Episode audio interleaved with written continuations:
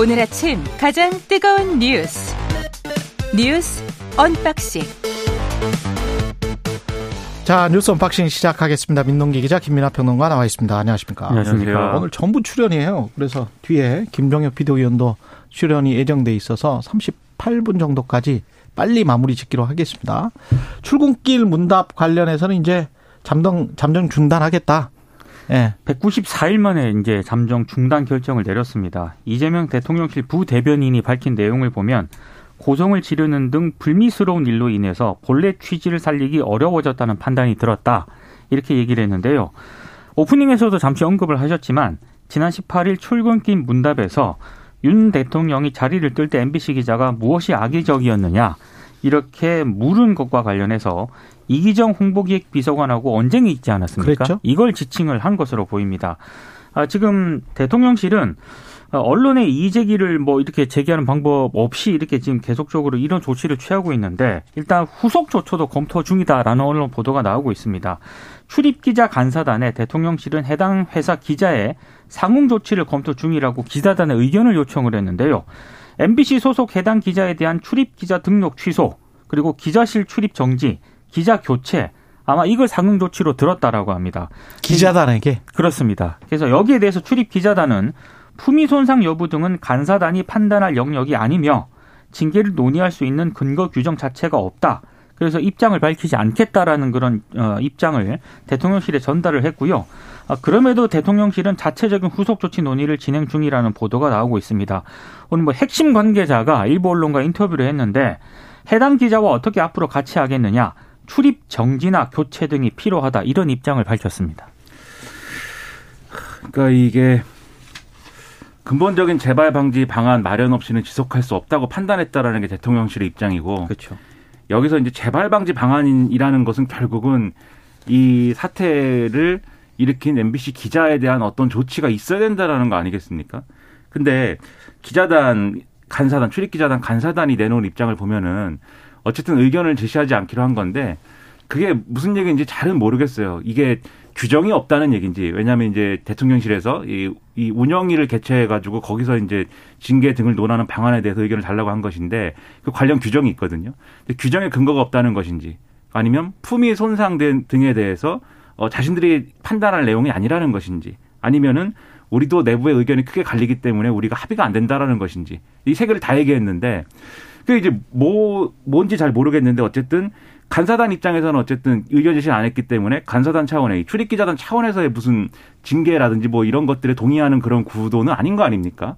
그러면은 재발 방지 방안 마련이라는 거는 잘 안 될 것 같고 그러면 이 출근길 약식 회견이라는 게 상당 부분 이제 어, 앞으로 재개는 어려운 거 아닌가라는 생각이 들고요. 그런 상황이다 보니까 오늘 이제 신문들에서 이런 식으로 이 출근길 회견을 중단한 거에 대해서 어, 긍정적으로 평가하는 논조는 하나도 없는 것 같습니다. 제가 적어도 본 신문 중에는. 사설들을 쭉 봤는데, 예를 들면 조선일보의 경우에는 이렇게 써 있어요. MBC에 대한 비판을 한참 했습니다. 조선일보는 사설에서. 근데, 그러고서도, 어, 이, 문제가 있다고 해서 이 출근길 회견을 아예 없앤다면 시작하지 않은 것보다도 못할 것이다라고 이제 규정을 했고 예. 그다음에 어 MBC가 잘못을 했지만 어 대통령실은 전용기에서 MBC 기자를 배제하는 등의 감정적으로 대응한다는 인상을 줬다 이렇게 규정을 하고 있어요. 그러니까 문제가 있다라는 뜻인 거죠. 그 중앙일보도 사설을 통해서 MBC 기자의 질문 태도가 잘못됐지만 그 하나로 갑작스럽게 대통령실에 가림벽을 세우고 이 도어 스태핑 중단을 꺼내든 거 바람직하지 않다. 그동안의 진정성조차 오해받을 수 있다. 이렇게 지적을 하고 있고요.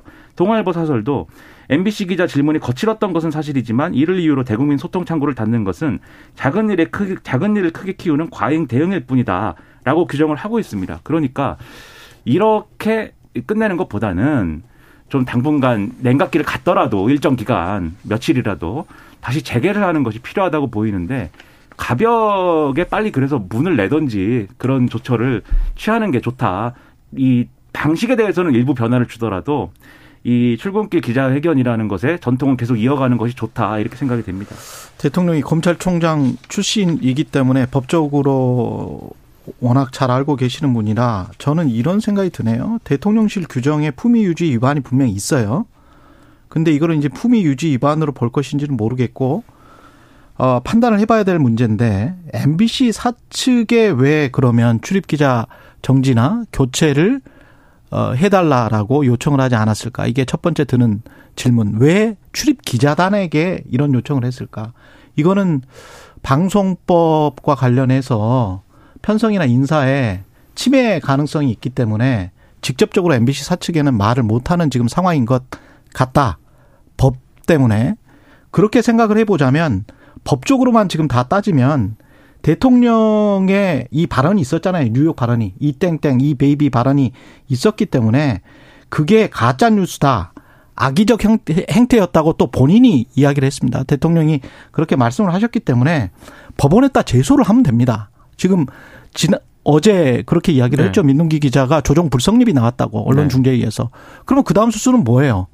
우리가 가짜 뉴스로 피해를 당했다라고 하는 측이 당연히 법원에다 제소를 하면 됩니다.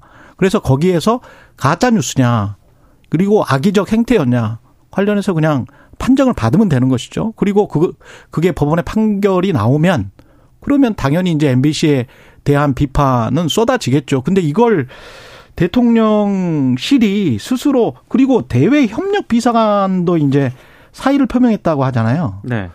근데 지금 서로 언쟁을 한 사람들은 이기정 홍보 기획비서관이죠. 이기정 홍보기획비서관하고 MBC 이기주 기자가 언쟁을 했죠. 언쟁을 했습니다. 근데 왜 대외 협력비서관의 사의를 표명합니까? 대통령실이 내놓은 해명은 음. 도어 스태핑이라든가 그 공간을 책임지는 관리자가 대외 협력비서관이라는 거고요. 예. 그래서 도의적 책임을 느껴서 사의를 표명했다는 그런 설명인데 조금 이해가 안 가는 그런 설명이기도 합니다. 그리고 지금 최경영 기자가 말씀하신 법적인 측면에서 음. 왜 MBC 사측에 출입 기자 교체를 요구하지 않았느냐 이렇게 해석할 수도 있는데 그 김동훈 한국 기자협회장 같은 경우에는요. 예. 어제 뭐라고 얘기를 했냐면 이건 기자단 내부의 불만을 고치시켜서 MBC를 좀 고립시키려는 그런 의도가 있는 것 같다. EJ 그렇습니다. 예. 그래서 기자 간 갈등을 조장을 하겠다는 속셈이 뻔한 수다라고 또 비판을 하고 있거든요. 그러니까 법적인 측면하고 약간 그런 의도적인 측면이 있다. 뭐 이 언론계에서는 이렇게 좀 보고 있는 것 같습니다. 그렇게 할 수도 있겠네요. 예. 대통령실이 문제를 이상하게 풀고 있다고 저는 생각을 하는데 어, 지금 말씀하신 것처럼 일반적인 절차를 통해서 잘못된 보도라면 그것을 바로 잡으면 되는 거고요. 근데 왜 이렇게까지 하는가에 대해서는 의도에 대한 어, 추측만 무성하지 않습니까? 근데 오늘 동아일보 보도를 보면 이런 대목이 있습니다. 아, 원래 대통령실은 도어 스태핑 중단을 고심하고 있다는 정도의 공지를 하려고 그랬는데 윤석열 대통령이 중단하기로 했다라고 공지해라. 라고 얘기를 했다는 건데 그 판단의 배경은 MBC 기자의 이런 행위는 MBC 본연의 언론 활동이 아니고 정파적인 활동을 하는 거다라고 대통령이 생각을 한다라는 거예요. 그리고 이 발언에 대해서 복수의 대통령실 관계자들이 확인을 해줬다라고 동아일보는 보도를 하고 있습니다.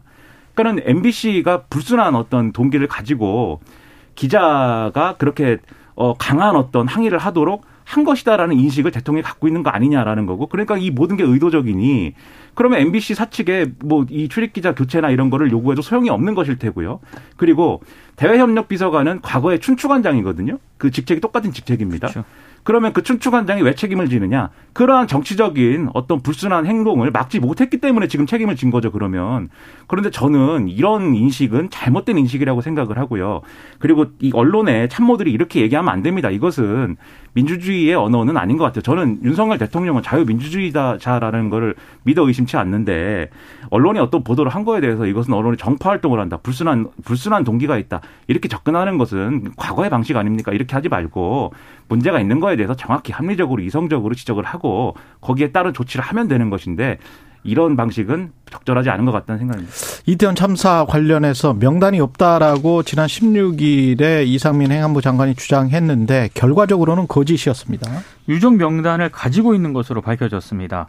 어, 당시 이제 민병덕 더불어민주당 의원이 질의한 것에 대해서 이상민 행안부 장관이 자신은 지금 그 자료를 가지고 있지 않다 이렇게 얘기를 했는데요. 근데 일부 언론이 입수한 이태원 참사 사망자 및 유가족 명단 부유 및 활용 현안 자료를 보면 아, 행정안전부는 참사 발생 이틀 만인 지난달 31일 서울시로부터 유가족 이름과 연락처 등이 정리된 자료를 받았고요. 행안부가 이 자료를 유족들의 지방세 감면에 활용을 하기도 했다는 겁니다. 아, 민주당이 강하게 지금 반발을 하고 있습니다. 논평을 냈는데요. 아, 국회에서 왜 국무위원 말을 못 믿느냐며 큰소리 치던 이상민 장관의 모습을 생각하면 참 아연실색할 일이다라고 비판을 했고 명단 보유 사실을 왜 숨기려 했는지 좀 밝혀달라 이렇게 음. 또 요구를 했습니다. 일단 행정안전부가 해명을 했는데요. 유가족 명단은 실무진이 자체 확보한 것이고 이상민 장관은 그런 사실을 미처 몰랐다 이렇게 해명을 하고 있습니다.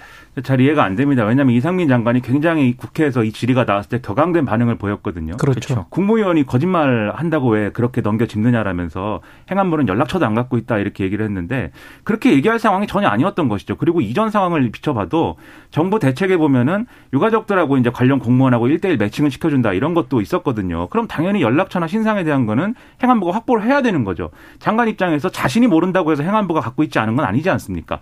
그러면 혹시라도 나는 모르지만 행안부 관련돼서 이 자료를 갖고 있을 수 있다라는 걸 전제해서 답을 했어야죠. 그래서 확인해 보겠다든지 뭐 이런 답변을 했어야 되는데 왜 절대 아니다라고 했을까? 저는 이게 뭐 명단을 가지고 있는 거를 감추기 위해서 이랬다고 보진 않고요. 왜냐하면 어차피 이렇게 밝혀질 일 아닙니까? 감추기 위해서라기보다는 굉장히 대결적인 어떤 그런 인식을 장관도 가지고 있기 때문에 야당이 물어보니까 내가 거짓말합니까? 라고 바로 받아치면서 이런 문제가 생기는 거거든요. 이런 경우가 아니라면 일을 굉장히 못하는 장관이라는 말밖에 안 되는데 저는 이런 행안부 장관의 태도도 고치지 않으면은 이태원 참사와 관련돼서 불필요한 오해와 논란만 커질 수 있기 때문에 좀 스스로 돌아보는 그런 상황이 있어야 된다고 생각합니다. 의도적으로 거짓말을 한 건지 안 한 건지는 모르겠습니다만 양심 불량은 맞는 것 같아요. 왜냐면은 그 행안부 지금 해명을 본다고 하더라도 국회에서 그렇게 강하게 부정을 한 그 직후에 장관이 아 사실은 행안부에 그 자료가 있다라는 걸 알았다는 거 아니에요? 그렇죠. 그러면 지금 일주일이 지났지 않습니까? 네. 그러면 그 안에 그냥 이실직고를 했어야 되는 거 아닌가요? 그렇죠. 네. 행안부 장관이 어디 뭐 브리핑 자리랄지 어느 자리에서 본인이 아 그때는 제가 국회에서 잘못 답변을 했는데 있었습니다라고 스스로 말을 본인이 인지를 했다면 그 그게 이제 실수라고 알았다면 그 순간부터는 양심에 맞게 행동을 했었어야죠. 근데 그것도 아니고 나중에 이렇게 밝혀진다는 거는 좀 문제가 있다고 봅니다. 예, 남욱 석방뒤에 첫 재판을 했는데 이재명 측 지분이 있다고 들었다. 예, 이렇게 지금 말을 했습니다. 법정에서 말을 한 거죠. 그러니까 어제 이제 석방된 이제 첫 재판에 출석을 했는데요. 예. 몇 가지 이제 주장을 한 게 있습니다. 이를테면 2015년 1월부터 천화동인 1호 지분이 이재명 당시 성남시장 측 지분이라는 것을 음. 김만배 씨로부터 들어서 알고 있었다. 이런 증언이 하나 있었고 또 하나는 2013년에 유동규 전 본부장에게 전달했다는 3억 5천2백만 원과 관련해서 유 전 본부장이 최초에는 그런 말이 없었는데 본인이 쓸 돈이 아니고 높은 분들에게 들어야 할 돈이라고 얘기했다. 이렇게 얘기를 했습니다. 높은 분들에 대해서는 정진상과 김용우를 알고 있다라고 얘기를 했는데요. 검찰이 정진상 김용이라고 유동규 전 본부장이 말했느냐? 이렇게 물으니까 형님들 형제들이라고 말했다. 이렇게 또 진술을 했습니다.